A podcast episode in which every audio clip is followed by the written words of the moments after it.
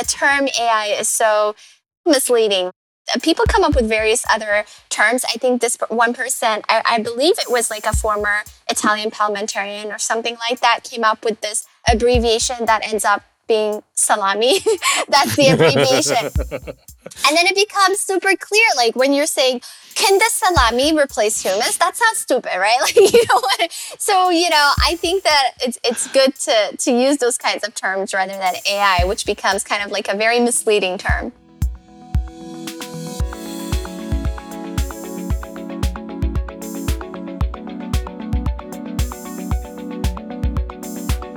Hey, it's Rafi Krikorian, and this is Technically Optimistic.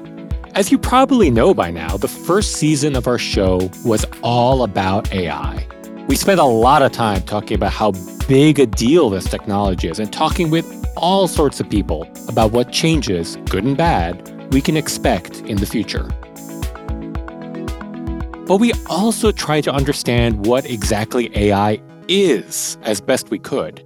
And in episode five, we referenced a kind of analogy from a recent research paper. According to the authors, the best way to understand what a large language model actually does is to think of it as a stochastic parrot. That's a term the paper's authors coined. Now, this is kind of a lot, but it means something that, quote, haphazardly stitches together sequences of linguistic forms according to probabilistic information about how they combine, but without any reference to meaning. What that means is that L L Ms aren't really thinking, they're imitating. Like an actual parrot, they might convincingly say things, but not because they know what they're saying. And even though A I is often talked about as a mysterious force that's on par with human intelligence, this kind of pulls the rug out from under that whole idea.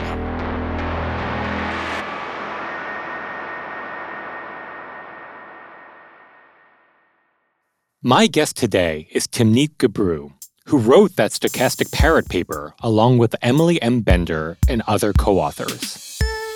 In twenty twenty, Gebru very publicly departed from Google's ethical A I lab. She says she was fired. Google said she resigned. It's a whole thing. But in twenty twenty-one, she went on to launch her own organization, the Distributed A I Research Network, or DARE.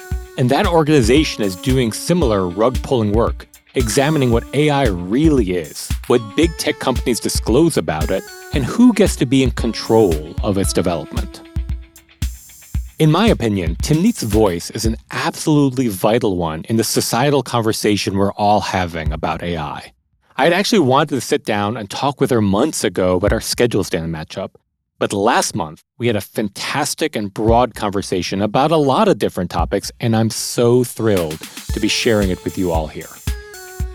By the way, we are knee-deep into working on Season two of Technically Optimistic, and we're so excited about it. We'll have lots more to tell you very soon. Visit us on the web at emersoncollective.com slash technicallyoptimistic.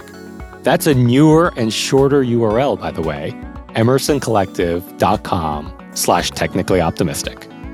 And follow us on social media at Emerson Collective. Here's my conversation with Timnit Gebru.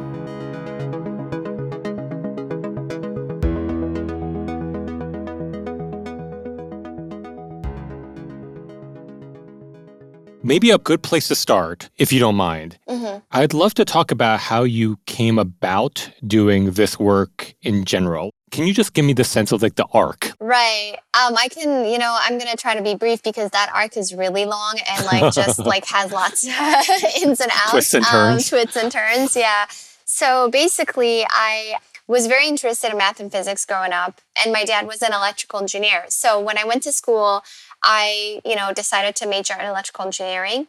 And electrical engineering is a very broad field. Like it, you can do so many different things under that umbrella. So you can do things that are closer to pure math.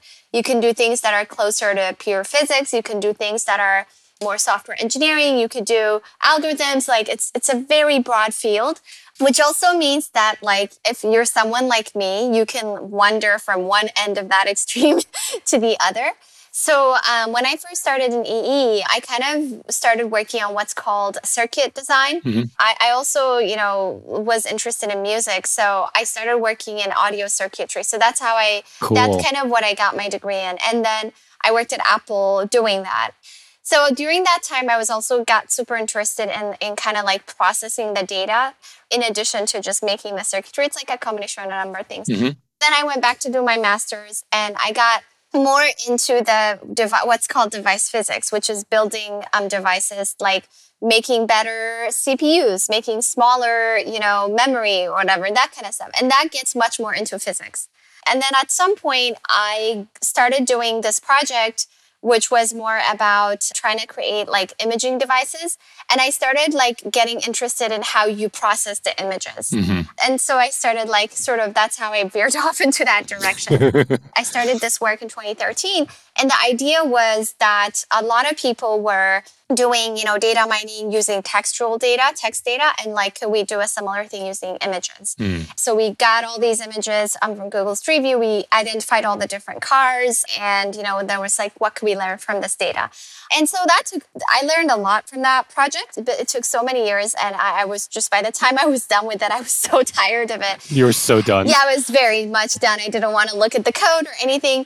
But during that process, I learned that when you're trying to do this kind of work, it's the data that's really important. And it's, that's what takes forever to do. And that's really determines the quality of the work.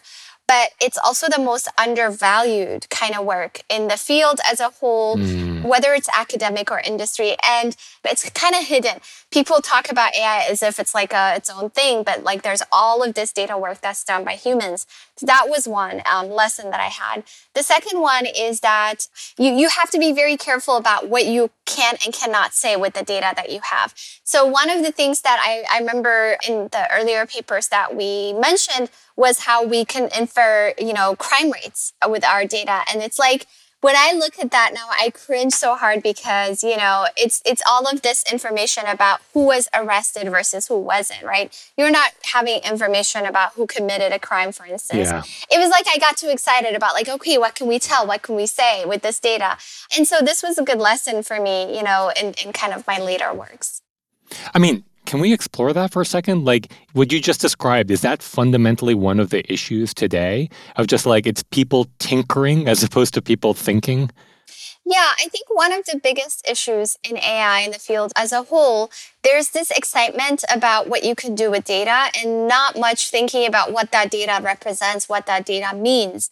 At least in the social sciences or even in statistics, people think about the data generation process very much, right? So like, what does this data represent? What do I think I'm measuring versus what am I measuring? Mm-hmm. What do I think I'm inferring versus what can I infer?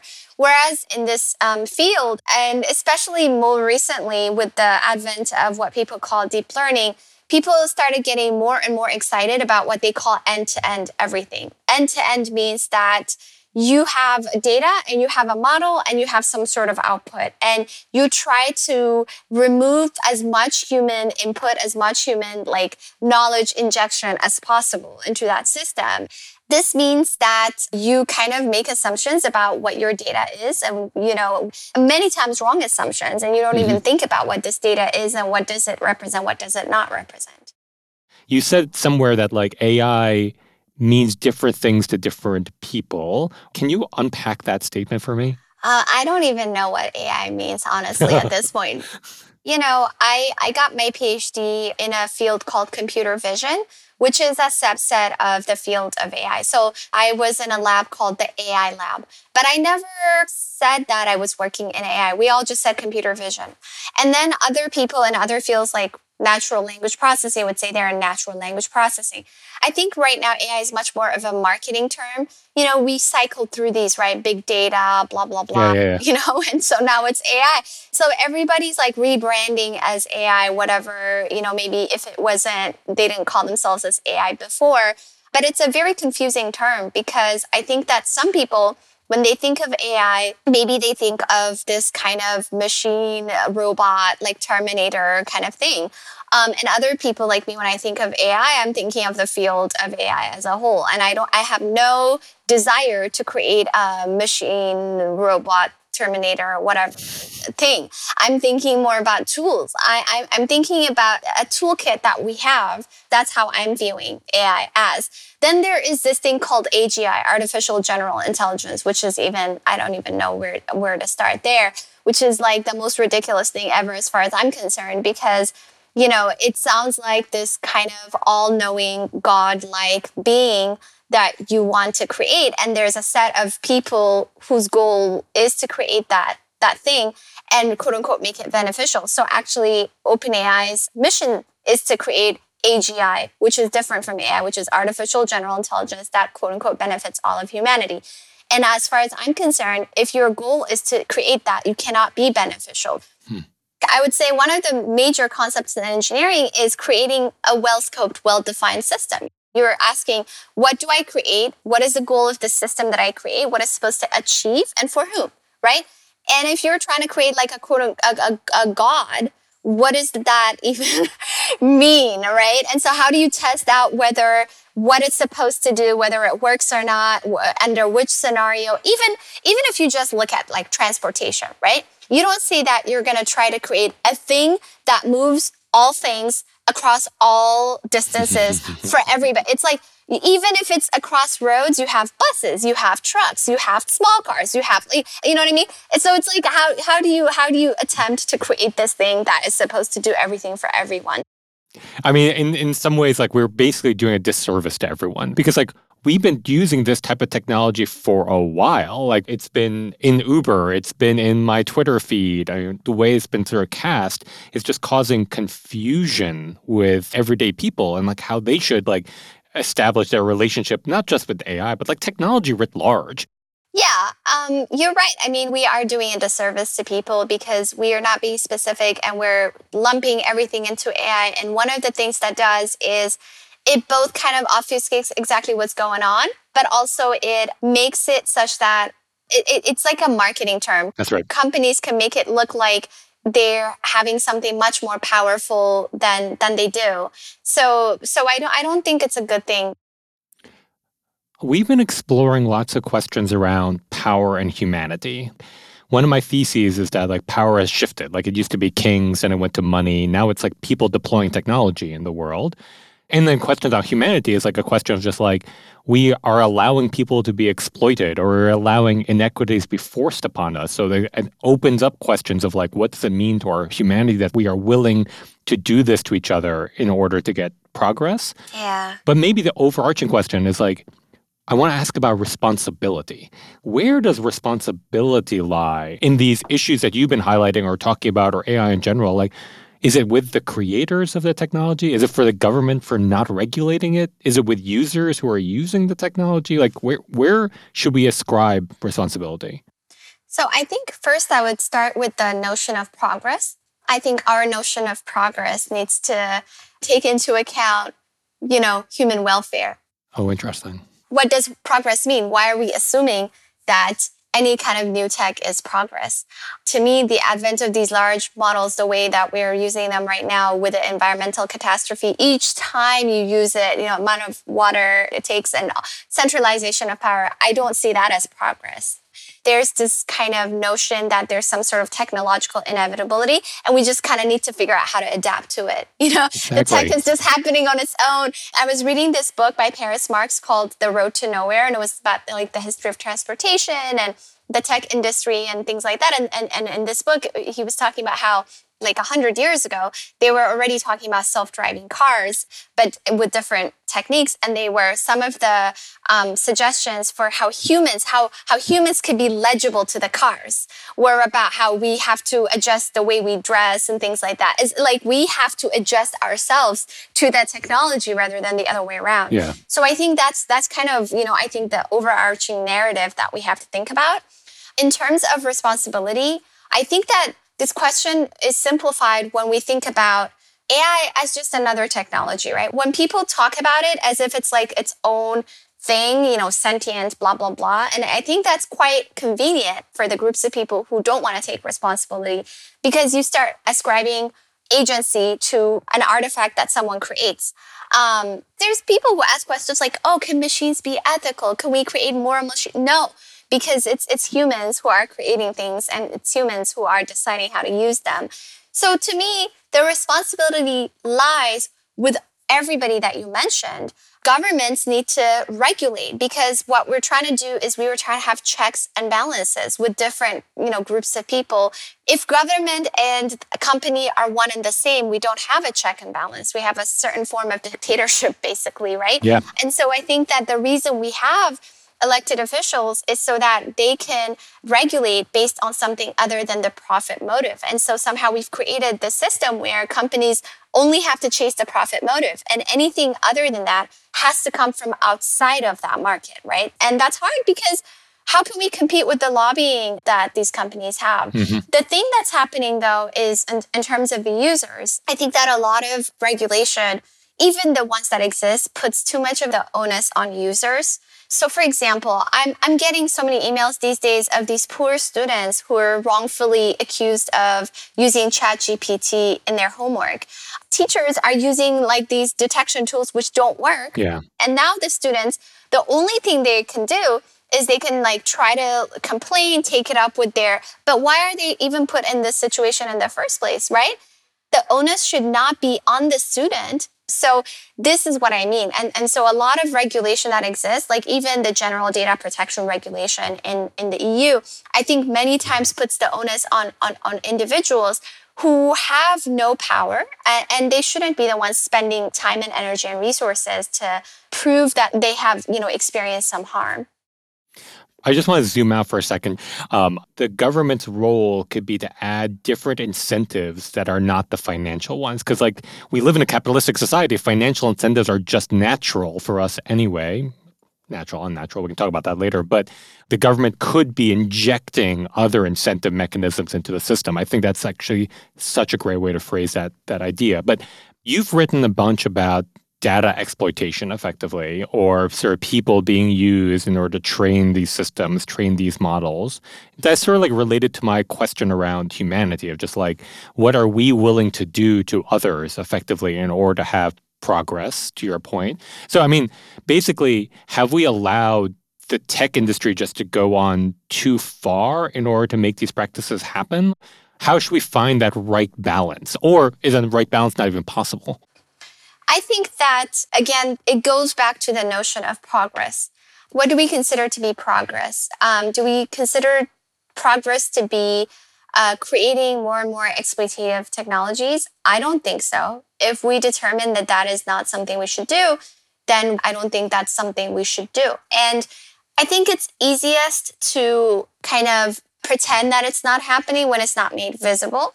All of the things we've been talking about, like the term A I, like the devaluing of data work, it serves to kind of not make visible all of the different components that are involved in the system, right? For each time you prompt Chat G P T to do something, if you can see how much water it takes, how, wh- mm-hmm. what the data centers actually look like, you know, what is happening at the places where these data centers are, how many people were traumatized so that you don't get to see the toxic outputs, like the content moderators for social media platforms that we discussed. I mean, if you, every single time you use these things, you are confronted with that. I don't know if you would want to use, would use them. It. I don't know, because a lot of times I think in humanity, uh, you know, and, and, and throughout history in many ways, even when we know, we don't want to see things because it makes us too uncomfortable when we see things, and because we don't want to go along with stuff many times when we actually see what's happening. So um, I I don't believe that it's just a natural order of things and that we should just continue with this. What I think actually is that if these companies were not allowed to exploit labor, I wonder how quickly they'd want to proliferate these kinds of systems. Mm. Because the goal, the, the holy grail is to automate as many things away and make as much money, right? And so, you know, the promise is that this technology will do a lot of stuff that humans were able to do. And so therefore, you can just use this technology, make lots of money and not hire anybody. However, if you have to hire lots of people and pay them lots of money, if you had to pay for all the data that you're acquiring, then that means that your calculation all of a sudden becomes, uh, okay, like this doesn't make sense anymore because I have to spend a lot of money paying for all these things. So I think that you would naturally probably slow down if it's clear that you're not going to be making money from this because you're going to have to compensate everybody appropriately. So I think the, the one of the biggest reasons in which we're in this race is because they're able to do this without compensating anybody appropriately. You know, I've spoken to writers and producers on the on the Hollywood strike, and their complaint is basically, it's similar to what you're talking about. It's just like our work is being appropriated to train these models that are going to put us out of business. On the other hand, you know, I used to run a self-driving car team, and we used to have laborers, uh, labelers in India that would label all our data that came off the cars to put bounding boxes around it, label traffic lights, label people. We used to pay them. You know, we're exploiting market rates because label, laborers in India are cheaper than the United States. Is it purely a compensation question then, or is there is there more to it? Um. I would say consent and compensation. I'm not sure if it's purely a compensation issue because many times, um, and I, I don't know how it was when you were doing this um, self-driving car stuff, but many times, you know, um, people in these kinds of positions are, they don't know what they're working on. So yeah. that there's many things that are stacked against them. Fair. One of the people we have in our institute is an Amazon Mechanical Turker, right? And she was talking about, she would like look at Um, these images, satellite images of what they look like border crossings. And she would have to, you know, tag people. She doesn't know what's going to happen to these people. Yeah. She doesn't know what she's working on, so she can't push back. Everybody's super isolated and they're in precarious conditions. So they can't strike like the writers are doing. Yeah. They can't do organized labor. So I think it's not just an issue of compensation, even though compensation is a big one. I think it's also an issue of precarity and making sure that you choose vulnerable people who don't have other options, right? And so they can't push back. Big picture, tell me a little bit about what you and your colleagues are trying to do at DARE. I, I would say the big picture for DARE is that we want to serve like an early warning system of some of the harms that we see with respect to A I. So because we are a research institute, and I think that in research, you get to see the practices that are about to take place in the industry before they happen. So I think we want to serve as an early warning system, but we also don't want to just like get stuck cleaning up after everybody. And we want to yeah. also, you know, not just like yell about the issues, but put forward our vision for how we should build technology or A I specifically, because that's our expertise in times where it should be built. So we, we're not You know, we don't believe that any technology needs to exist. Um, so it's like, you know, we're not tied to it. And so, but it's like if we are able to build tools based on our expertise, what are our thoughts for how we should do them? So that's, that's you know, the big picture of DARE. And the institute right now is distributed across North America, Europe, and Africa. And we are interdisciplinary, not just across disciplines like computer science and, you know, sociology, et cetera. But also, you know, we have labor organizers and refugee advocates and, you know, data workers. Cool. Because we want whatever we're doing to be influenced by all of those perspectives. I'm assuming part of the reason you're doing this is to be outside of the big tech bubble. And so, like, how hard or easy is it to be outside that bubble, that, like, that gravitational force? So, you know, when you're in big tech, let's say when I was at Google, we were running a small research team called the Ethical A I team. And um, we also would talk to other people in the company who want to ask us questions about, you know, some of the products they were working on or some of the data practices they had or, you know, whatever, right? Right now, I don't have that. But we also have, like, for instance, um, the other day, I mean, a, f- a few months ago, a number of artists kind of emailed us and asked us for help, given what's going on with generative yeah. A I and artists, and you mentioned the strike. Um, and, you know, um, I said, you know what I think would be super helpful? I think it would be helpful to write a paper for the academic community summarizing all of the issues that artists are facing with respect to these generative A I systems. I'm like, I don't have time to do it, but I'm happy to help, you know, blah, blah, blah. I ended up doing it with them. But, and I learned a lot in the process. I collaborated with a lot of artists, philosophers, and um, legal scholars, all sorts of people.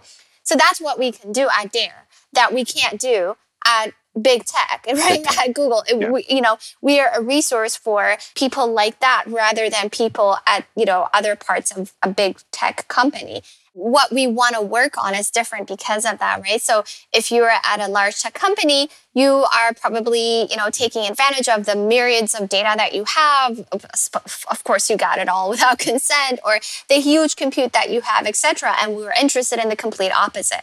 Right? Um, how can we work on stuff with small curated data sets, small curated, small models? You know, that's kind of the kind of stuff we're looking at, right? And also, how can we, um, like I said, use our expertise to serve marginalized groups? So to look at spatial apartheid in South Africa. Um, in South Africa, of course, apartheid supposedly ended, right, legally. But the question is, you know, what are the lingering effects? Has it really ended in practice? And so when you look at these aerial images, you can really tell very easily where the townships are, even though those were mandated in like nineteen fifty-four, where, you know, Black people had to move into these townships. And so those were very dense and not well resourced.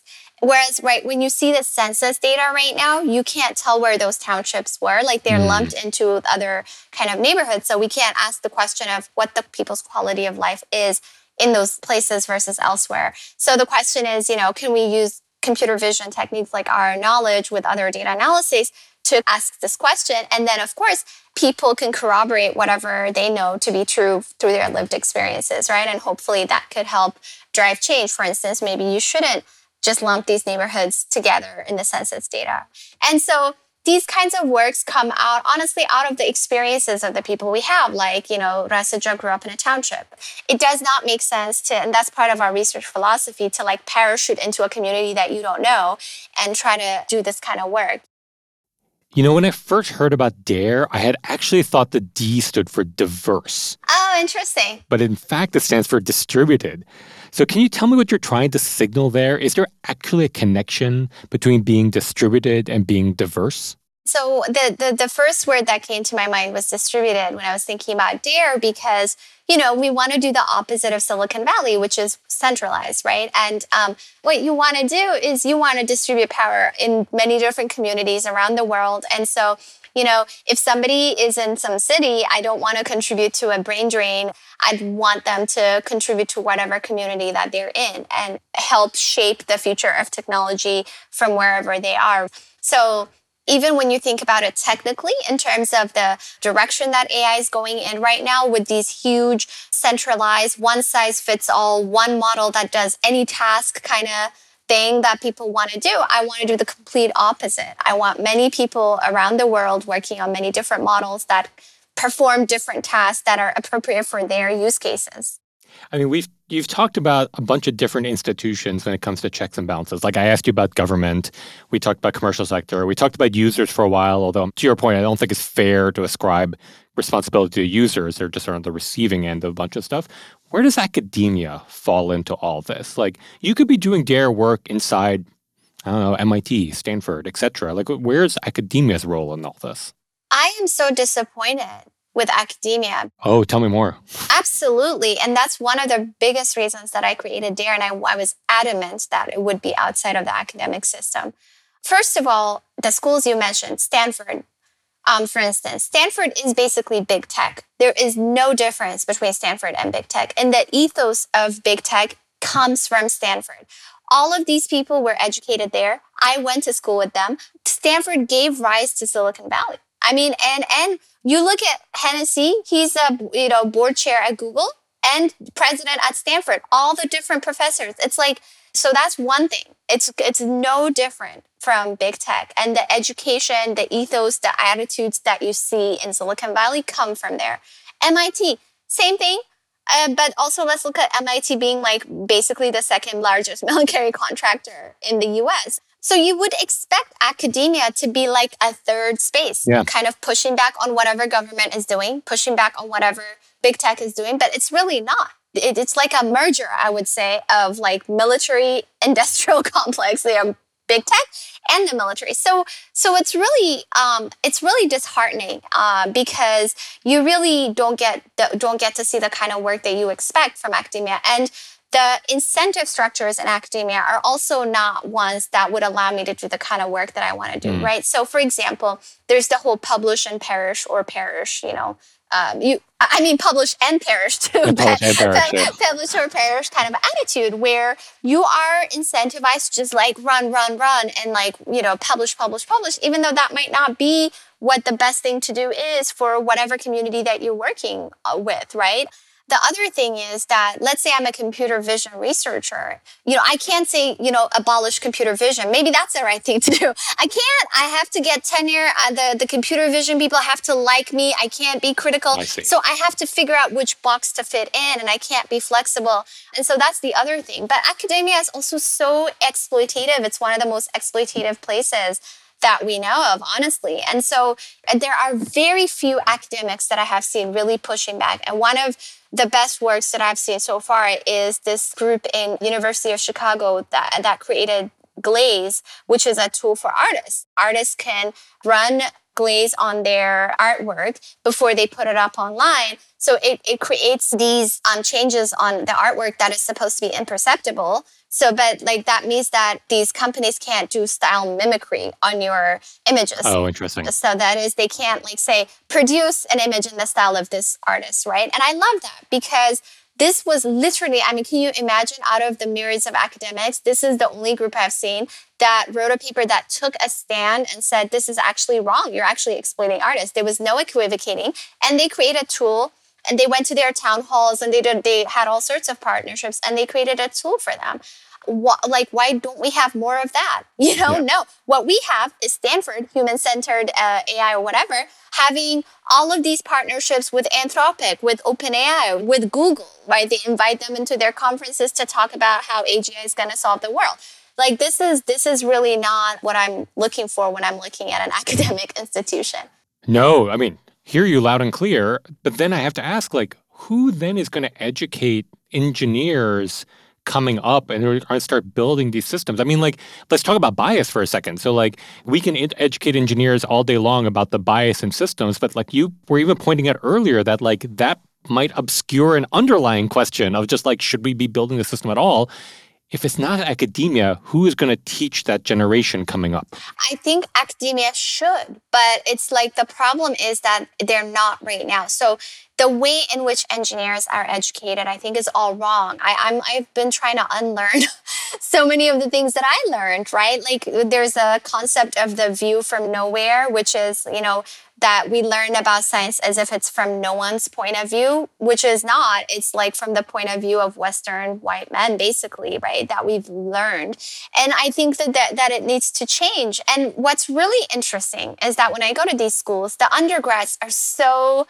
with it. Like I, they're so inspiring to me. I mean, they want to have a different way of learning. Huh. I think the students are demanding something different, but they're not necessarily getting it. There's some classes. I think there's some great classes and some professors are, are trying, but you know, you have to th- look at the institutions as a whole. And especially if we're taking money away from our public institutions, like I, I went to San Jose State a while ago in the heart of Silicon Valley, teaching mostly first generation immigrants and first generation college students, et cetera, et cetera. They can barely get any money and they're a public school. They ba- barely have any money mm. from the state. How do we expect something different when we're not like incentivizing something different? Okay.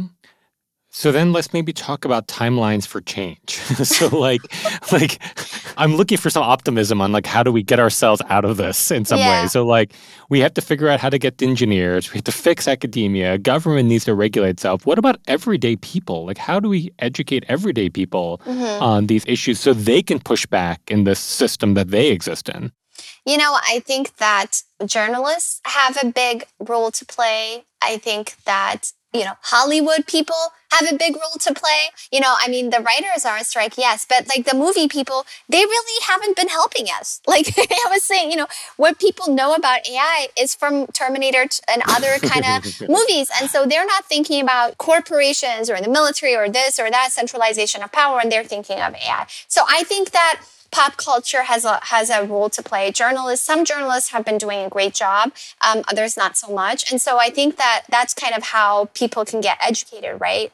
And I think that public scholarship has a role to play. Like a lot of scholars can kind of have more interactions with the public in different places. I mean, that's what I try to do. Mm-hmm.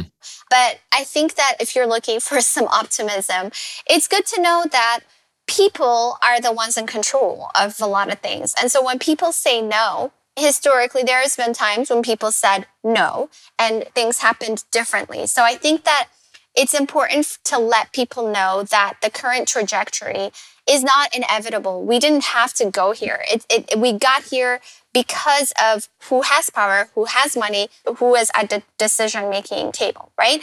And so if we do things differently, different people, you know, get money, different people have power.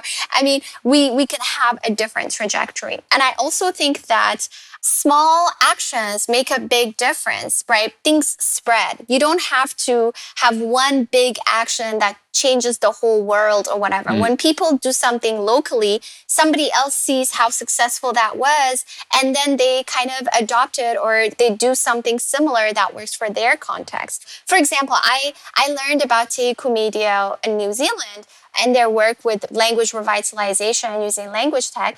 And I was like super inspired by it. And I, you know, started um, kind of thinking about similar things, right? And so they weren't trying to like do one thing for everybody in the world. They were just doing this thing for themselves. And so I think it's really important to remember that, that wherever you are, if you're a student, whatever you do in that school, whether it is demanding for a new class, whether it's like the Cornell students saying that Cornell shouldn't work with Starbucks anymore, mm. that makes a huge difference, right? And so I think it's it's good for people to remember that.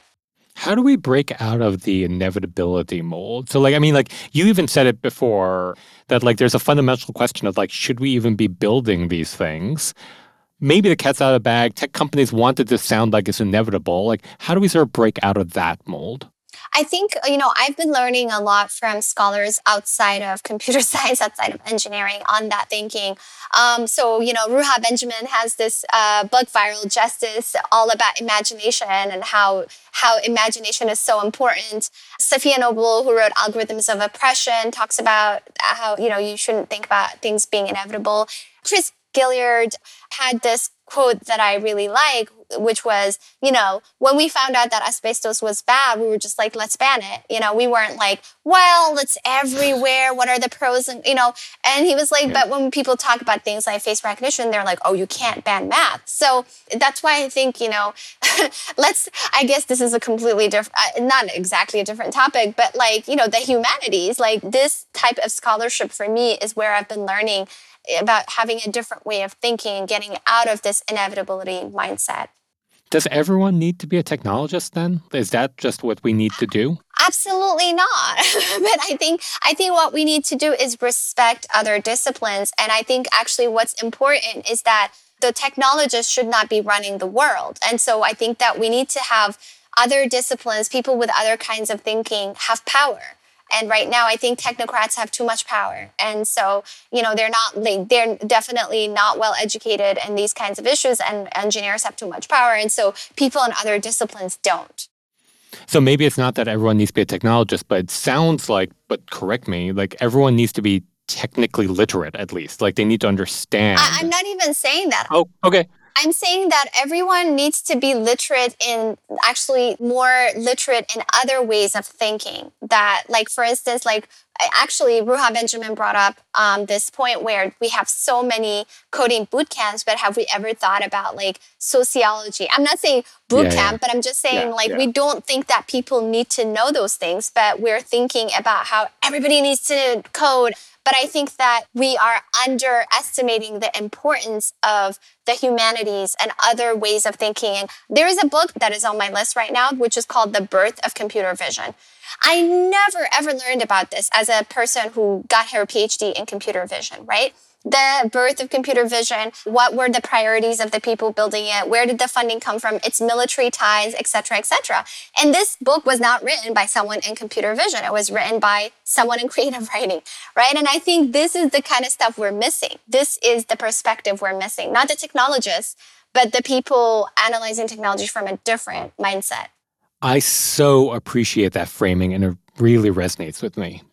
But I want to ask, and maybe this will be my last question, on the D A R E website, it says that one facet of your work is to de-center dominant narratives about technology and to imagine different possible futures. You got to give me some examples of what these alternative possible futures are.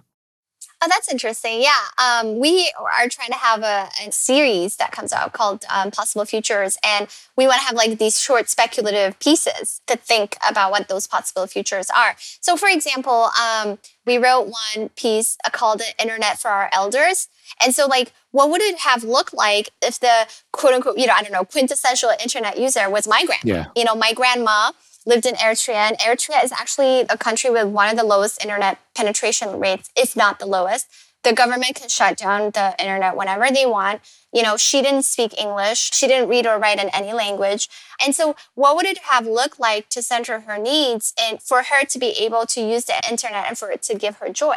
Uh, another thing I'm thinking about is, what if we thought of everybody being able to use any digital tool they want with whatever language they want, whether it's speaking or writing? You know, what if we thought about coexistence more? What if we thought about, you know, everybody being able to communicate as much as they want in their language, right? So, I mean, these are just like different examples. So for me, then, it's kind of different groups of people. You know, what if people, when you have um, a model, what if it's the people who whose data you get from who primarily benefit or make money from that product? You know, that's a, a different future. So I think there are many different possible futures if we think of the current state of technology as not a given, as something where we don't have to stay here. I am so looking forward to seeing this. Like, I think like this, this alone is just making my wheels turn, and I'm smiling. Like, I'm so looking forward to seeing this. Timnit, thank you so much for spending some time with me. Like, this has been such a fun conversation. So thank you so much. Thank you so much for having me. Yeah, it was, it was a lot of fun. We covered a lot of ground.